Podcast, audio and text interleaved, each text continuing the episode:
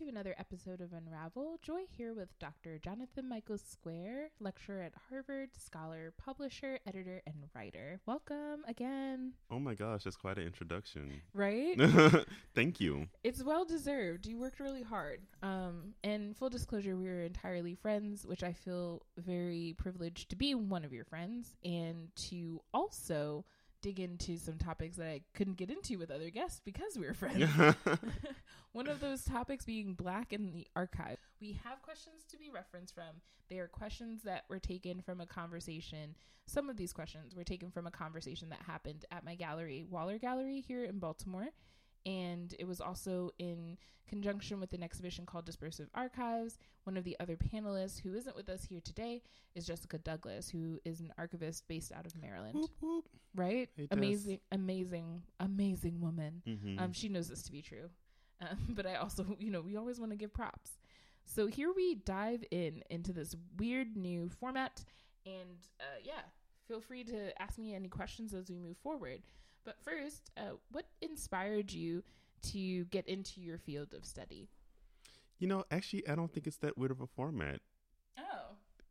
We're- Okay. We're, friends. We're having a conversation. We're It's just true. We're just recording it. But we usually, even with our friends that we've had on the show, it's very much like the questions, and maybe they'll like have Oh. a back and forth, but we don't we don't have our guests ask us questions. Oh, Yeah, okay. Well, I'm excited to try this new format. Even though it, it it. feels natural to me. yeah. I mean, to me, it also feels natural, but for us, I understand that it's new and weird, so mm-hmm. it, I'm excited about Okay. it. That's What what, I'm saying. What if I the format? Let me answer your first. what inspired you to get into your field of study? Oh, also just just also an aside because we've been drinking. no. it makes it makes a big difference. Not a lot. We have not been drinking a lot. Just you know enough to rel- relax from the day. to lubricate the conversation. Absolutely. um, so how did I get into my field of study? It happened organically. I've always been an humanities person. I like reading, I like research, I like literature, I like studying history. So in college, I majored in history and comparative literature.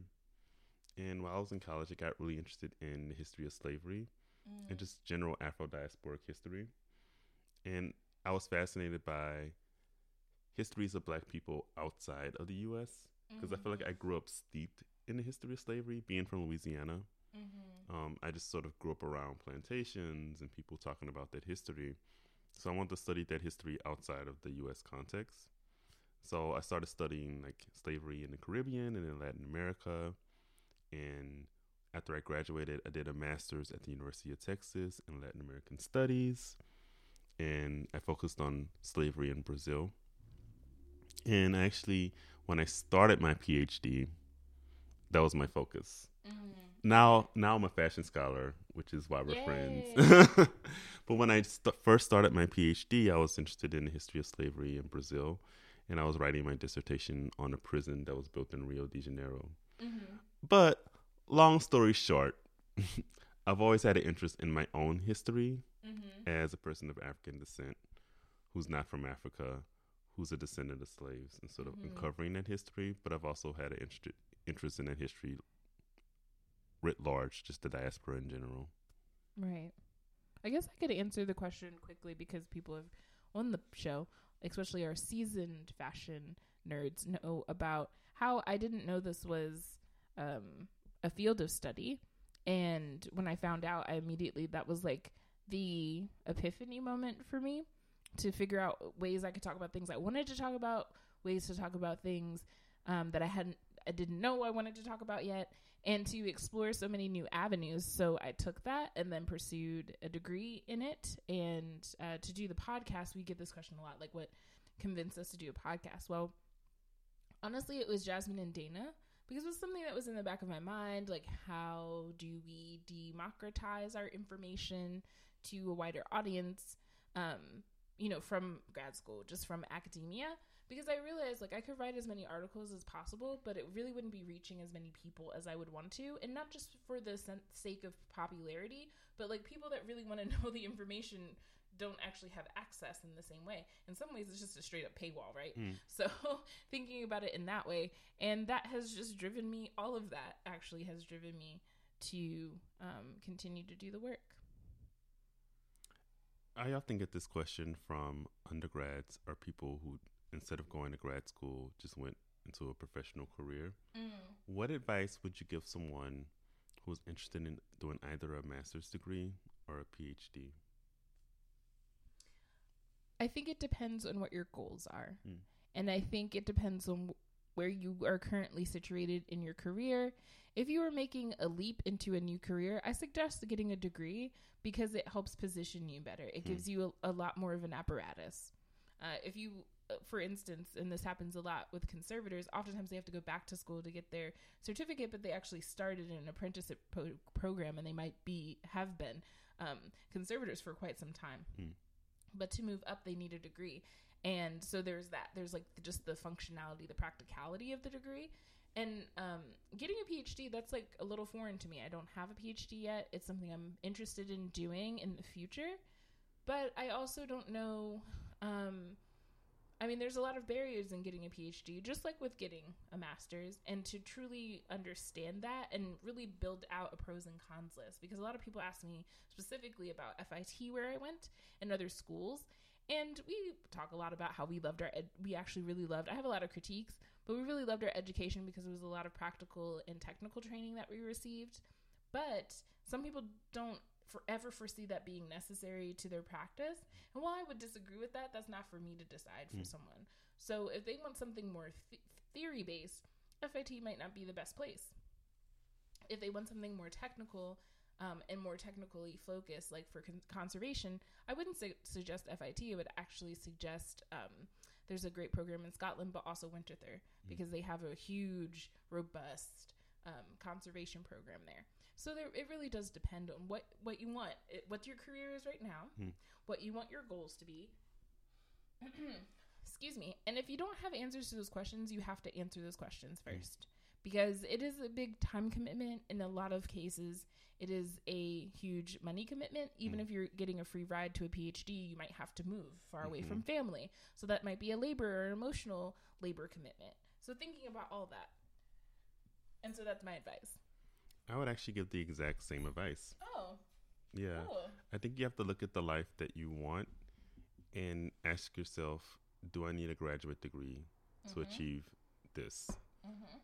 Um, you know, I don't suggest everyone go to grad school, get a master's or a PhD. I don't even suggest everyone go to college.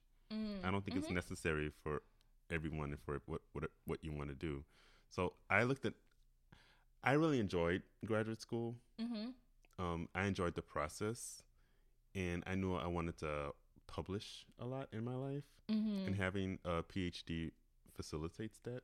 yes absolutely Um, even having a master's to a certain degree facilitates that in many ways so it's also you know to think about like do you need to get a phd maybe not necessarily if you want to publish there are so many options mm, mhm. but a phd makes it a lot easier even just pursuing your phd that process makes it a lot easier Mm. to um, get published And there's so many people that I admire whose work that I'm like modeling who didn't go to grad school. Um, so you can do, you can change the world.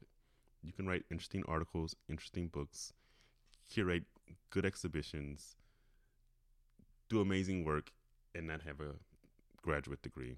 right exactly what what are you seeing that is missing and Mm. looking to you programs that are doing things that you feel um, are going to fill a gap for you either in your knowledge or in something new that you want to do.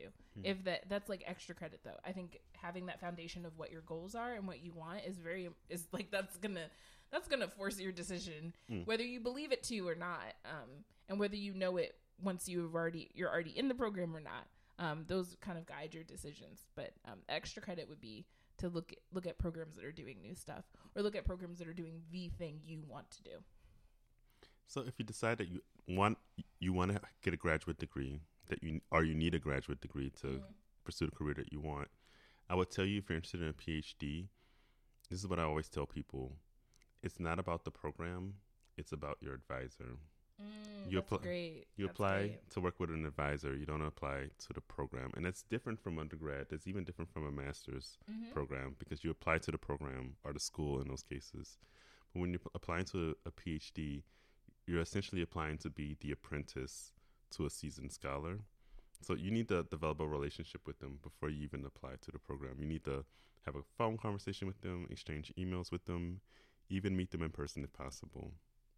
Yeah, that's great advice. Um, I think a lot of that, um, along with what we were saying a little bit earlier, but or like our first statement, um, building a rapport with people in the department, um, even if you don't like clue in on an advisor right away, is just to help you narrow it down. But that goes to your goals and like what you want and what you see in the future for yourself, right? Hmm. Um, but it's, that's an important point of process Hmm. for the process of getting a PhD Hmm. because it isn't. It definitely is not the same.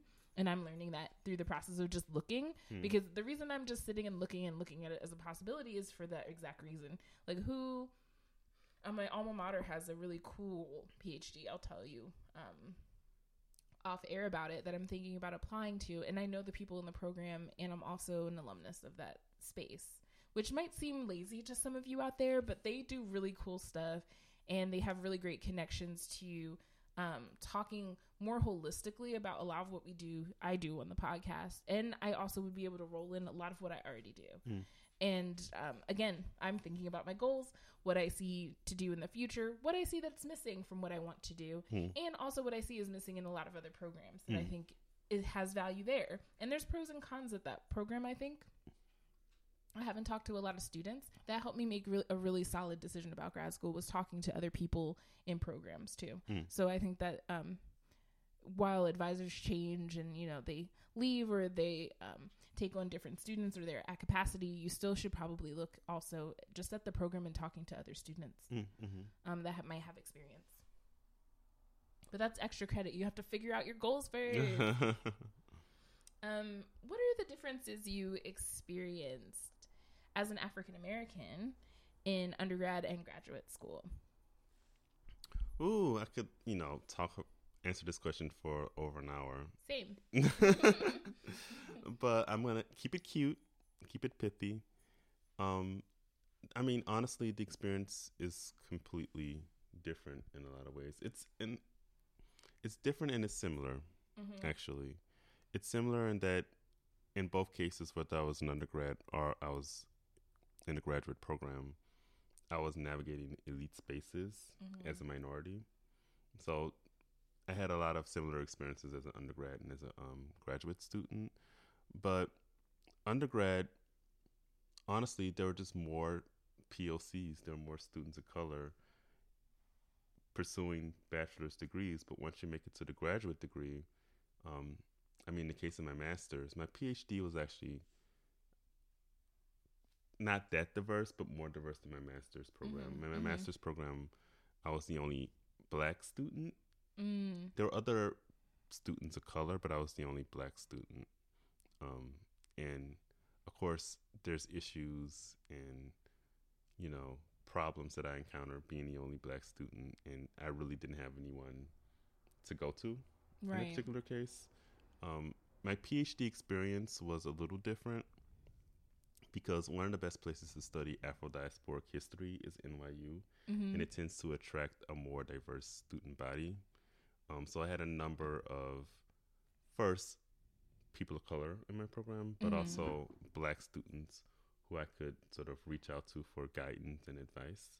uh, Got you. who were studying some things that are very similar to me. Mm-hmm. So you had to kind of like um, you were mission building and like coalition building, Mhm. and which is really cool. Actually, I didn't know that about your program. Mm. This is a great ad for the program. in my U history history department. mm-hmm. Um, I'm, I'm I was very happy with my choice. I I considered a number of schools, applied to a number of schools, um, but I chose NYU because I heard only good things. About that program, Mhm. that's great. Um, and there's a lot of really cool people over at NYU right now, like Deb Willis, who's like a new appointee, which is really rad. I don't know if you've seen that fashion exhibition yet. I haven't. It's it's on my list. I'm I'm gonna be there soon, and I'm gonna go. Oh. Um, because it's closing soonish. I think it closed early. Sorry for that tangent, y'all. But it- when we think about black bodies in academic spaces, which is what this episode is about, but also people specifically that work in fashion, which is even more of a niche kind of lens, and why we might feel some kind of way, and um, our work is motivated by kind of some of these experiences. I think whether we really truly think about it consciously is why I want to talk about it. So I wanted to bring up Deb Willis um, and at also, NYU. and also Deb Willis is just is just really generous. Like she she Mm-hmm. part of her work is to be an amazing scholar, curator, and photographer, but also she's mentored several generations of black creatives. Yeah, absolutely. I feel like including her son, which is really interesting, Mm. um, and and how he proceeds to work in social practice. What's your experience Oh. being African American at FIT Right, or just navigating the sort of podcast realm. realm? So we're lucky for the podcast specifically. I'll speak to that easily. So we've been very supported by, uh, especially a lot of Latinx, not so much um, African American podcasters, which I don't know why that is. Oop. Um, yeah, I Oop. mean, and I, um, I mean, it's really not. It's really no shade, Mm. honestly. Um, I think also it's because we have deeper connections to the Latinx community. Um, Locatora Radio, uh, Latinos Who Lunch, uh, Grizzly Kiki. Like these are people. These are um, podcasts that are are Latinx or at least partially Latinx. So I think that's one of the reasons. Um, but we also don't go to festivals. Like we don't really. We're not like. I don't know. I don't. We're not like professional podcasters in the same way a lot of other people do, which they go to festivals, they go to the fairs, and they interact with one another pretty intensely. So we haven't actually had to deal with it in the same way, uh, and that's probably a good thing. That's probably a great thing Mm. because we have really loud mouths, and, um, and you also have full time jobs. we also have full time jobs. We also do other projects, Mm. and so um, so thinking about participating in the way that you know prior to honestly prior to us even starting the podcast uh, and me joining the podcast it was done very differently. Mm. like there were fairs there were cons conferences all that stuff around and it was it's it was it's very white. It just is. Those those spaces are mostly dominated by white people. That is definitely changing. But i think that's also why the latinx community while some of them are white but don't necessarily identify as white. And so they were trying to figure out a way to navigate all of that. And Mm. i think that's why we um, also were um, really embraced um, by a lot, a lot of them. So we really appreciate that uh, and from that community. And them not being judgy or being like overly critical of like our format or what we're doing. And a lot of the people like radio mina also um, very different subject matters like not even close. Mm. like like not even close to like history based in any way. Uh, but very supportive of what we do and our our subjects. And also like you know um, not so much anymore but like push our, our content and like would make suggestions um, which which was great. And and we had the exchanges and we would do meetups going back to school however i i wanted to shout out umbc i really love their campus. I know that there is some there have been and are some problems on campus around um, sexual harassment and rape so i just want to like call that out. But my experience there was really good. I don't want to say that like to be dismissive but to also highlight that i really enjoyed being at school there it is by far one of the nerdiest campuses. I think in in the states, um, MIT is really nerdy, but they have like a cool factor that does not exist on the UMBC campus. And I can say this openly um, and be really shady because everybody feels this way. It's like a bunch of nerds on campus. A lot of ex- um, a lot of um, international students.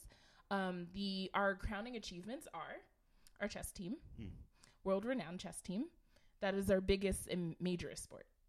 oh my gosh. So just to give you kind of like an understanding, yes, we we have beat MIT on multiple occasions. So just and I don't know if that's still the case, but um, go Retrievers. And now we have a basketball team that does pretty well, nice. and um, some other sports that do really well. And uh, we house the, the Olympic size pool that uh, Michael Phelps used and a lot of the Olympic team. So I'm explaining sports because that's kind of like a barometer for how your college is, right? Because they usually the sports are the ones that bring in money. Hmm. So that wasn't the case. Um, engineering was also a big department. Um, it basically is sponsored by Microsoft and Northrop Grumman, and it really is like a farm for Microsoft and Northrop Grumman. Northrop Grumman is, I don't believe they're solely Maryland based, but they, I mean, they have a lot of offices and buildings here and a lot of contracts, obviously, with the government, which is close. So, just to give you a background, so it was very culturally diverse. I also came from a relatively culturally di- diverse suburb, so it was it was a really great transition. And in between there, I was in community college, which um, was also diverse. Now, getting to grad school, I was the only black person in that program, um, and there were a couple of people of color be- above and below me, but it was by far radically not diverse. And also, I didn't feel culturally that my needs were met, but I also understood that that wasn't going to be the case Mm. because I knew other people that went to grad school. So I was just prepared for a certain level of just like keeping my head down. I did a lot of keeping my head down while I Mm. was in grad school.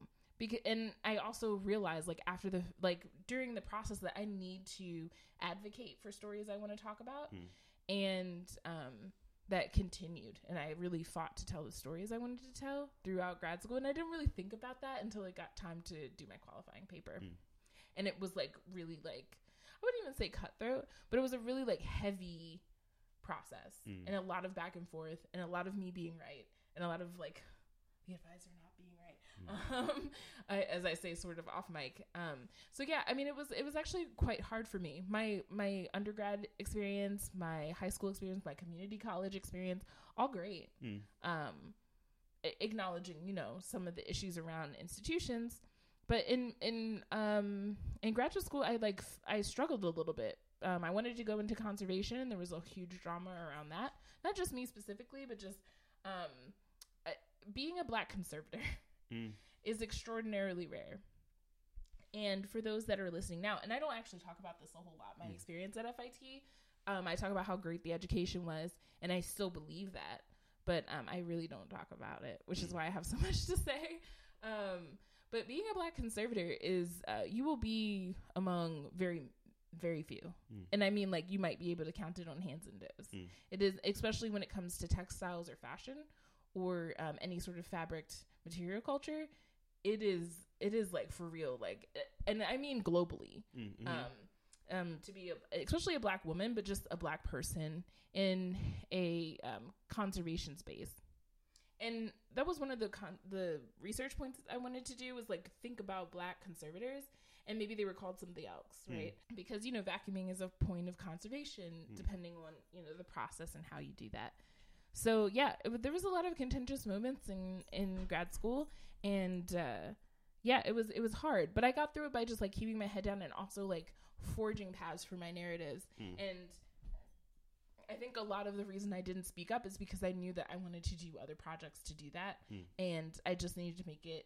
through grad school to do that and to learn as much as i could and gather as much information like you were talking about earlier about get, getting the most out of it for you Mhm. and what you want to do and so i think it's it's great advice but that's my long long new this might be a little scary because i don't know if the institution um listens like i don't know who from the institution listens so it'll be very interesting well, they need to hear it.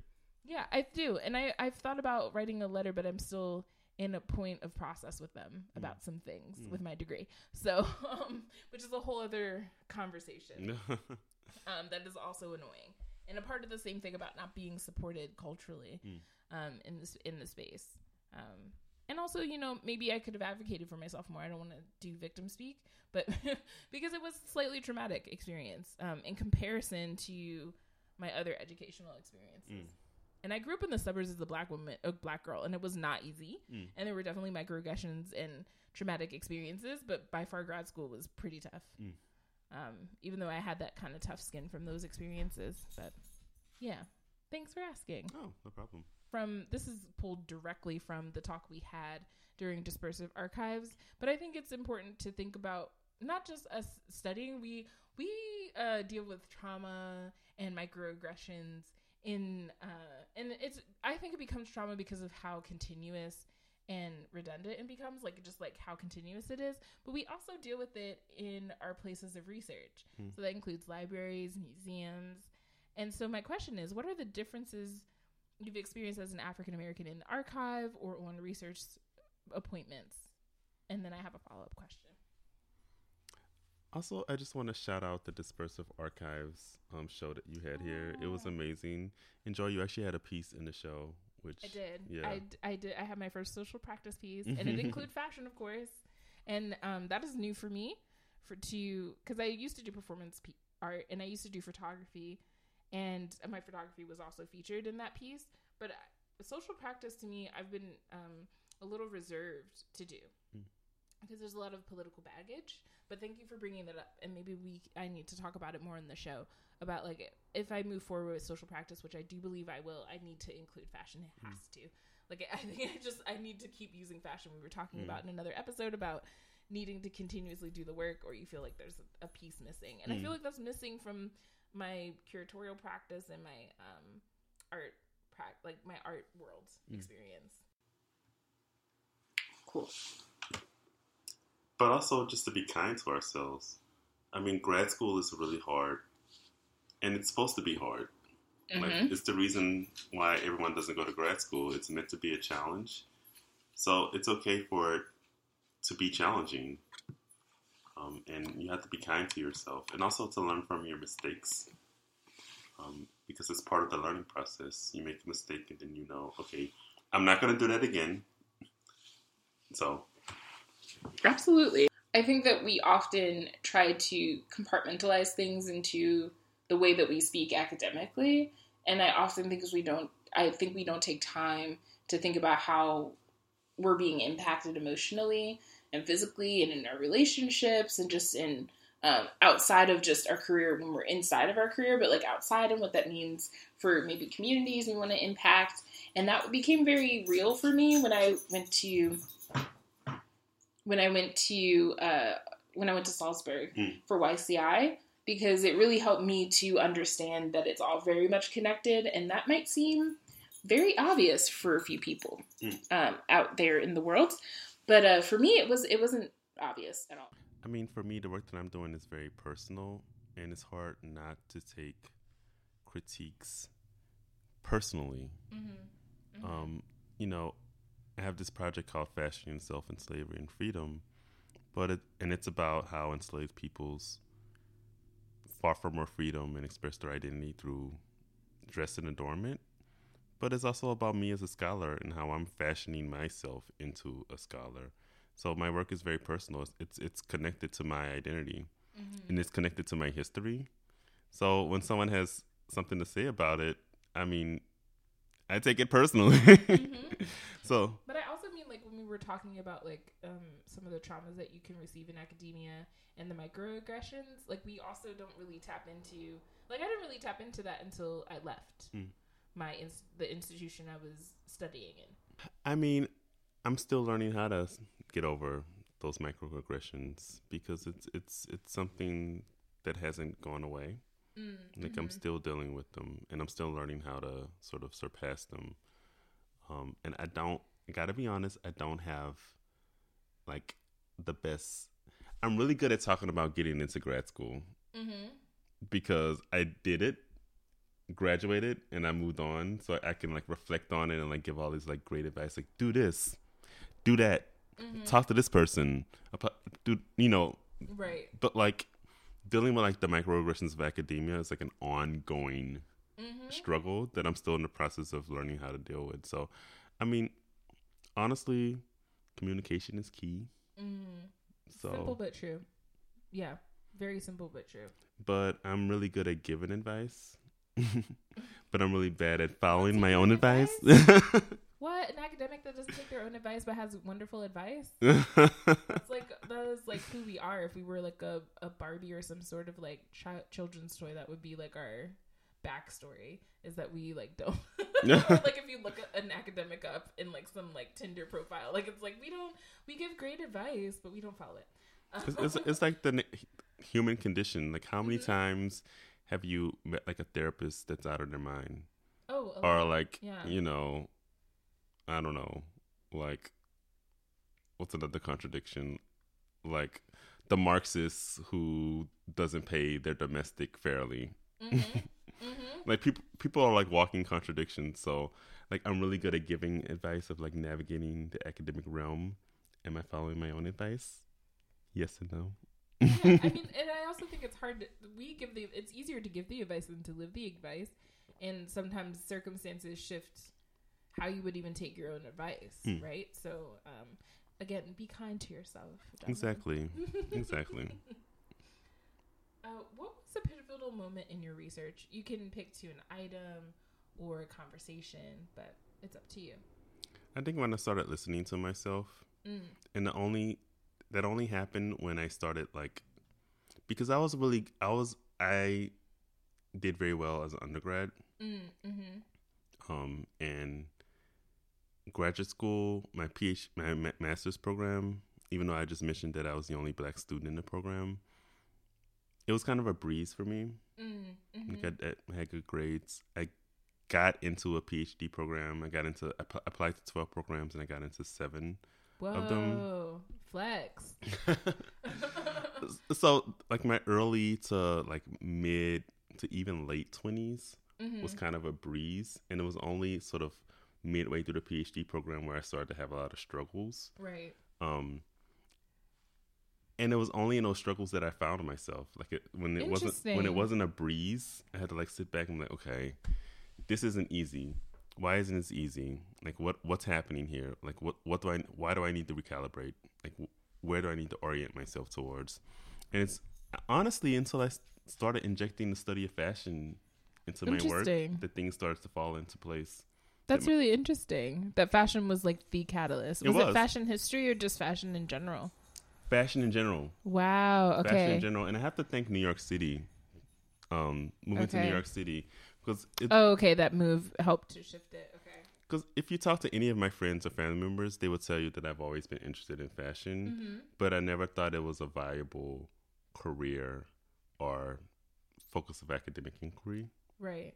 And it wasn't until I moved to New York and I was like, I can make a career out of this. You can.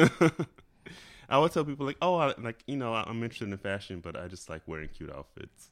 right. And that, um, I mean, but you have to unpack a lot of that stuff. I think Mm. that's the same thing about learning about yourself. And I think that's such a great answer. I was thinking of like, oh, a conversation you had, or oh, like an item that you found. Mm. You know what I mean? Um, but yeah, to think of, to realize about yourself as we continue to have the kind of this conversation about the self, um, is really that's a really good answer. Mm. Because I, I mine is Monica Miller, Miller's book Mm. was a huge pivotal in my research, and that was at the uh, foundation. I guess I yeah I say she's like the foundation of who I am as a scholar. And you you reflected a little bit that she is an example frequently used um, by folks that study fashion history, especially folks of color, um, especially Black folks, but also other creatives Mm. use her work as a catalyst for their work, including designers, fashion designers. And so, yeah, I hate to be boring, and it's kind of like, but she really is, and it it proves to be that she is pivotal in changing the minds of gen- of generation. As we go back to talking about like Debbie Willis Mm. or Deb Willis and her work, so she was really the catalyst. She really was, Mm. um, because I didn't know that you could research it, and then Mhm. she wrote this whole ass book about it. And she wasn't even a fashion historian, and then to find out through a lot of her, well, she wasn't traditionally trained as a fashion historian, right? But she obviously has is it.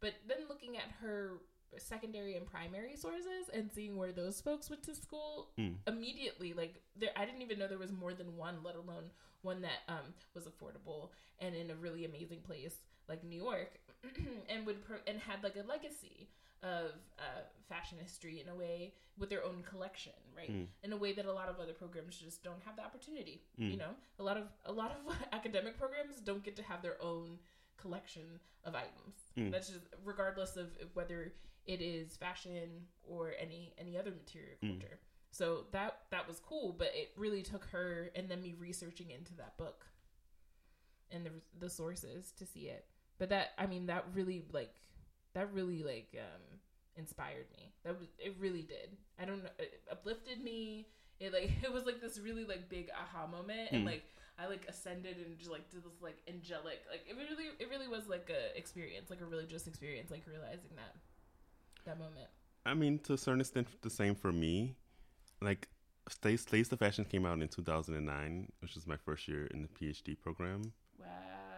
Okay i feel like where were you when slave to came out it really it's like that big i think it's that big of a deal yeah, absolutely. And I didn't immediately pivot. I didn't imme- immediately change my um, dissertation topic, but it showed the, the possibility of it being an academic topic. Um, and it wasn't until like maybe five years later that I started studying it. Um, but yeah, it was a it was a pivotal moment.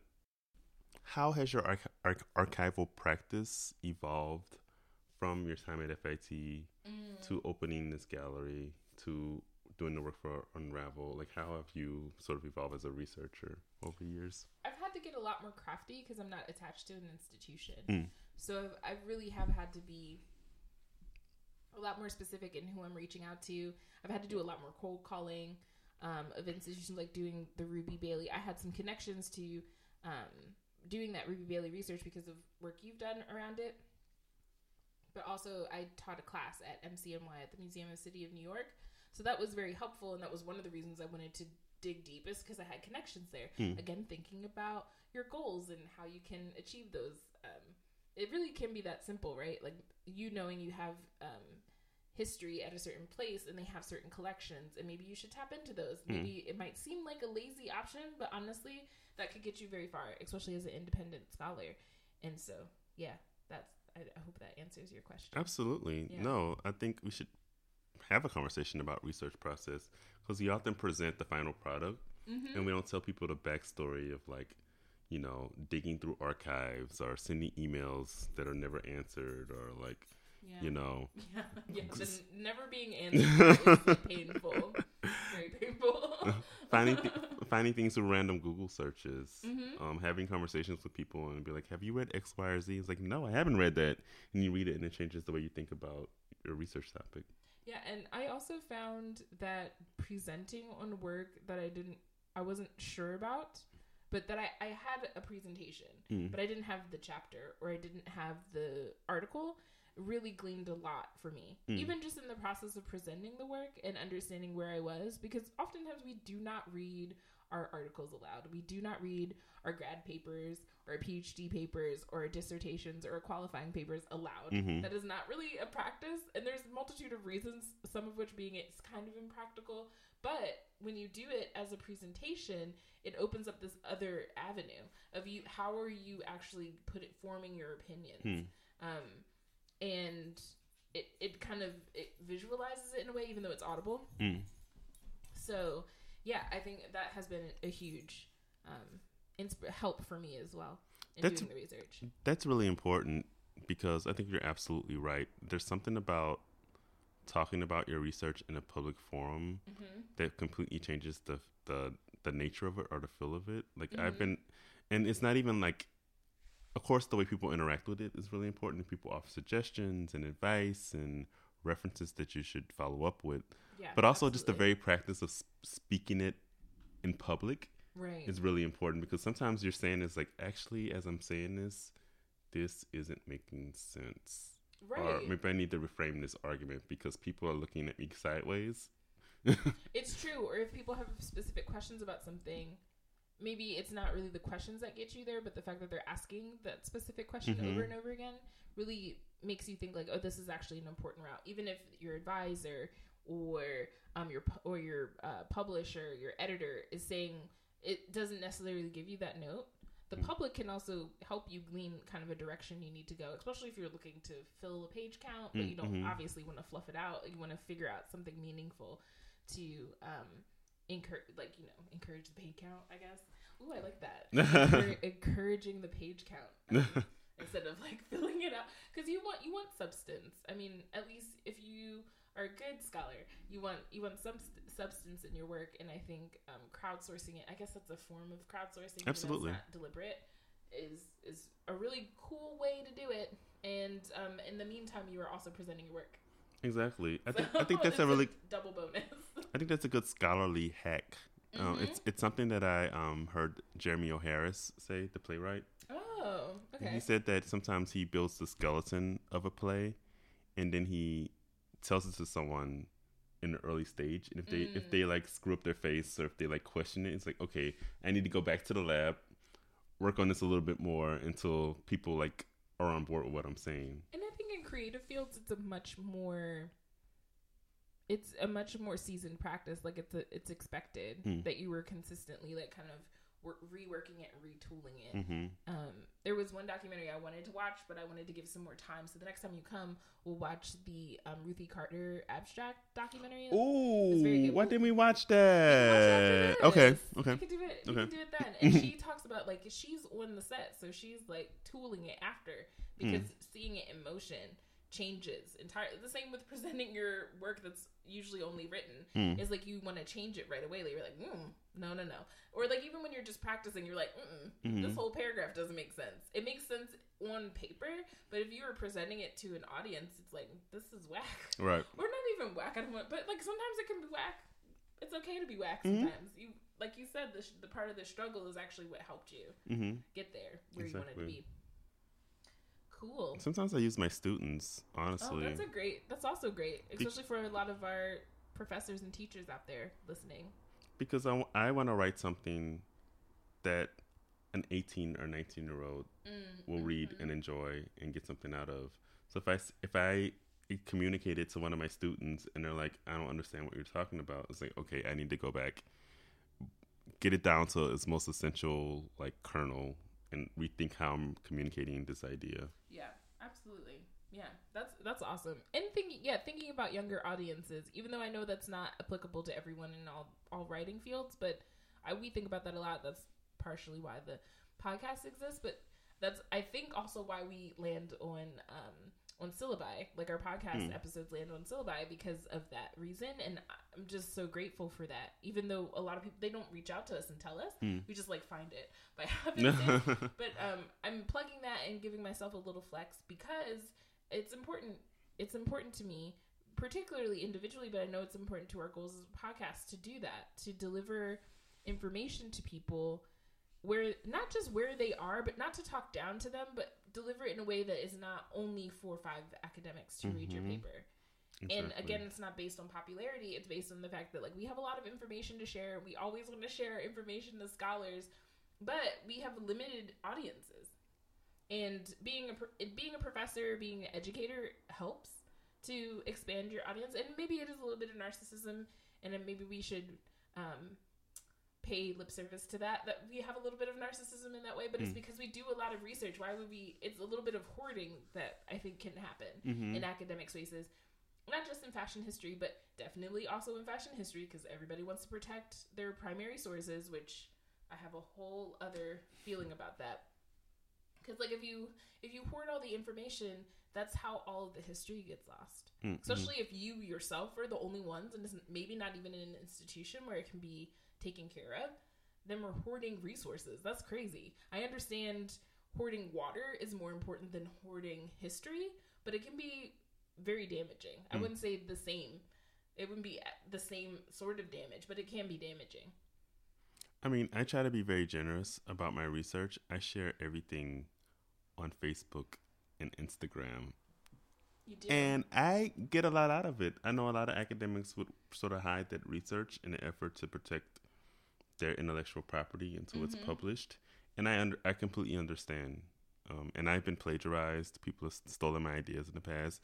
But despite that, I think I get so much more out of sharing my information. And you know what? People give me references, give me suggestions, give me sources, and it's sort of enriched my research. Mm. So my philosophy is just to share it.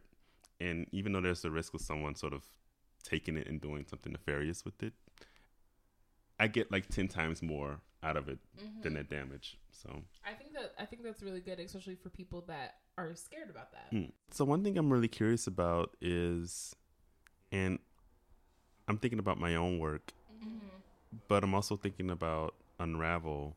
I mean, you guys are really prolific. Like you put out an episode Aw.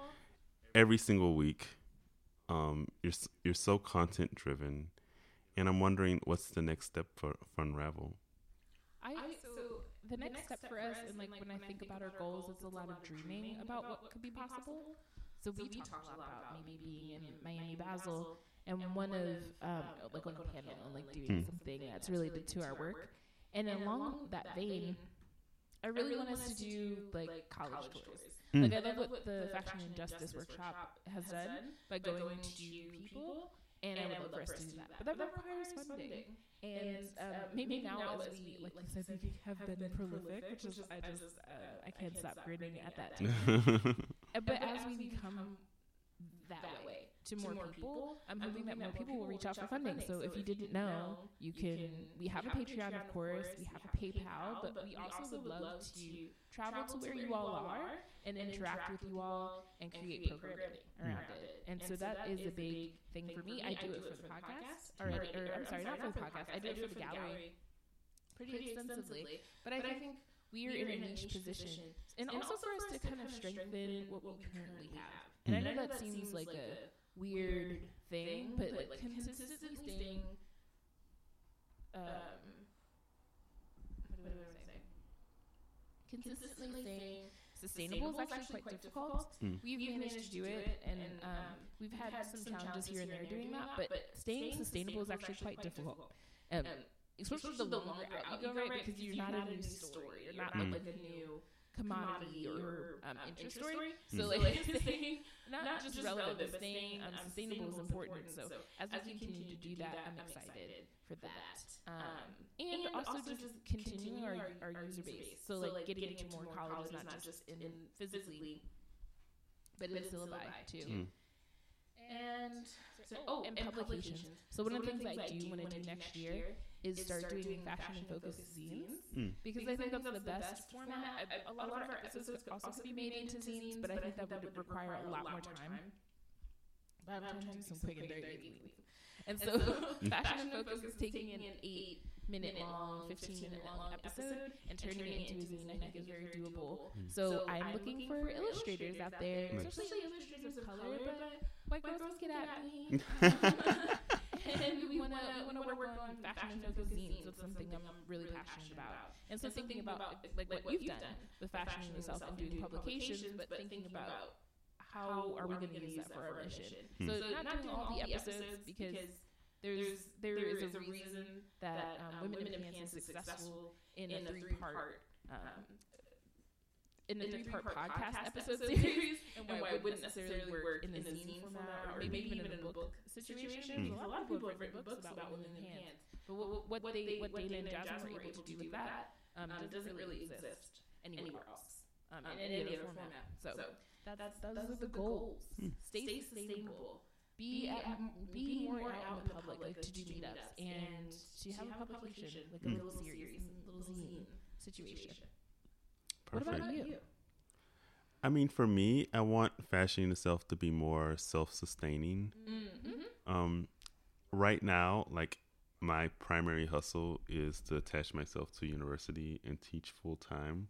Yeah. But I, I, I want to sort of be independent Mm-hmm. and sort of have fashioning the self be its own institution. I'm really inspired by um, black institutions, black owned institutions. Um, I'm really inspired by the work of Theaster Gates. Oh yeah, good, good, uh, good example. Um, and you know, when you attach yourself to university, and we, I mean, we talked about this already in this conversation, you have to sort of bend and mold yourself to stodgy white sensibilities. Mm-hmm. And I just really want a space and resources and a platform to do the innovative, creative work that I want to do without sort of conforming to the strictures of an institution. So, and I kind of want fashioning the self to sort of do that work.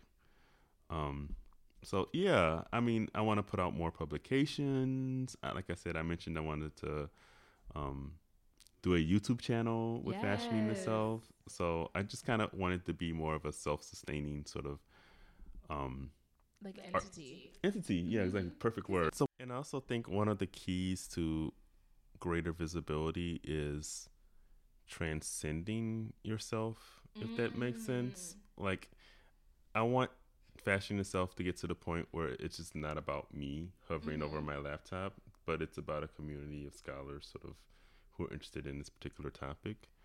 Um, so I kind of wanted to be a platform for other people, not just me. I love that, and I tried to make that the gallery that way. Mm, mhm. We literally function as media personalities, so that's a little difficult to do. but I mean, in a lot of the other work that we do, and we can be of service. Mm. So I think that that is a great way to to lead if you are putting yourself out in front, um, which is what you're talking about, is not putting yourself in front uh, to be of service. Um, I think that's an important component. And when we talk about engaging in spaces, I think um, that's that's something that people should think about. Mm, I think we do it, and we think it, it come, and I think it does in some ways come very naturally to the both of us, but it's not guaranteed a skill or a mode of behavior that is common in academia. Mm. So I just want to reach out to those that are hearing these words and think that it's a little complicated of a process um, to like engage and do that work because it's important, and you'll and you'll get more people interested in what you're doing automatically because you're not just meeting them people where they are because I don't necessarily like that term anymore, but you are also you're not speaking down to them, but you're speaking in a way that isn't just for people Mm. or just for people with PhDs Mm, mhm. or just for people in your department um, because Mm. it can get that like minute Right. in Yeah. scope. Exactly. It can it can get very granular, Mm-hmm. and I think that's a problem. great word. I said minute, but granular. I think about Jane Austen and how Mm. how much I enjoy Mhm. Jane Austen novels. And when she was writing those damn books, she had no idea None. that a, a queer black man in 2019 would be getting his life reading these little novels. But I enjoyed them, and I Mhm. want to create something that sort of is transcendent in that way. Yeah, and I think um, I think a lot of people when they think about legacy, it comes from a very selfish space. But I also think legacy can be like continuing it, like hmm people being able to forge through just what you did, what you accomplished. There, there's more of us now than there were when you started. I mean, it's still small. Hmm. There's still very few of us, and I feel like we mostly know everyone in the in, Oh, yeah. in the world that does it. Um, at least at least you know in the states. Um, not even the states in the Americas. Yeah. I would tell like a potential black fashion scholar who might be listening to this podcast is that there's so much work to be done. Don't think because you're listening to you know Jonathan Square and Joy Davis that we're like we're the only ones and that there's no, that there's no more space. There's so Mhm. much work to be done. Like I think there's so much work to be done on like fashion within the black church. There's so many like important black figures like from Oprah to RuPaul Mhm. who like I'm waiting for an ex- exhibition on RuPaul's costuming. I'm waiting I for mean, yeah, I'm waiting for an Oprah fashion exhibition. right. I'm waiting for an exhibition on the black church. Like there's just so much work on like black folks in the US and just diasporically across the world that's waiting to be done. So, you know, we're talking about being black fashion scholars, but it's not a period, it's an ellipsis. You're, exactly. uh, and yeah, my dog got the last word on that. Crazy, but no, I like that. What did you say? It's not. it's not a period, it's an ellipsis. Oh, love that. Well, thank you, Jonathan, again for being here with us. oh, thank you for having me. Like I enjoy always enjoy having our conversation. So Yeah, and I really, I'm glad we kind of brought this topic to life more than we did. Um, Mhm. You can find the conversation between me, Jonathan, and Jessica at Waller Gallery's Facebook, facebook.com slash Waller Gallery. And just to give a kind of a footnote to that conversation that we had. And where can we find your work? Oh, you can find my work on Facebook, facebook.com slash fashioning the self. Um, you can find it on Instagram, fashioning the self. Mm-hmm. Um, you can find me on Twitter, which is also fashioning the self, no no spaces. And also, I want to say, Jasmine, I wish you were here. I know. I'm really glad to have you in my home. oh, and for you to share space with my dog and my partner and all that stuff. Well, I'm very thankful for this moment and thankful for anyone who listened up to this moment. Absolutely. Um, you can find us, of course, at unravelpodcast.com. And we're on Instagram, Unravel Podcast, Facebook, Unravel a Fashion Podcast. And of course, you can email us at unravelpodcast at gmail.com. We also have a Patreon, patreon.com slash unravel podcast. And you can hang out with us there and find out more information around uh, Unravel Weeklies. You can get that weekly. it's in the name. And you can also find Unravel After Dark, where we go in depth with the phone and many other sexy, sexy, sexy topics fashion.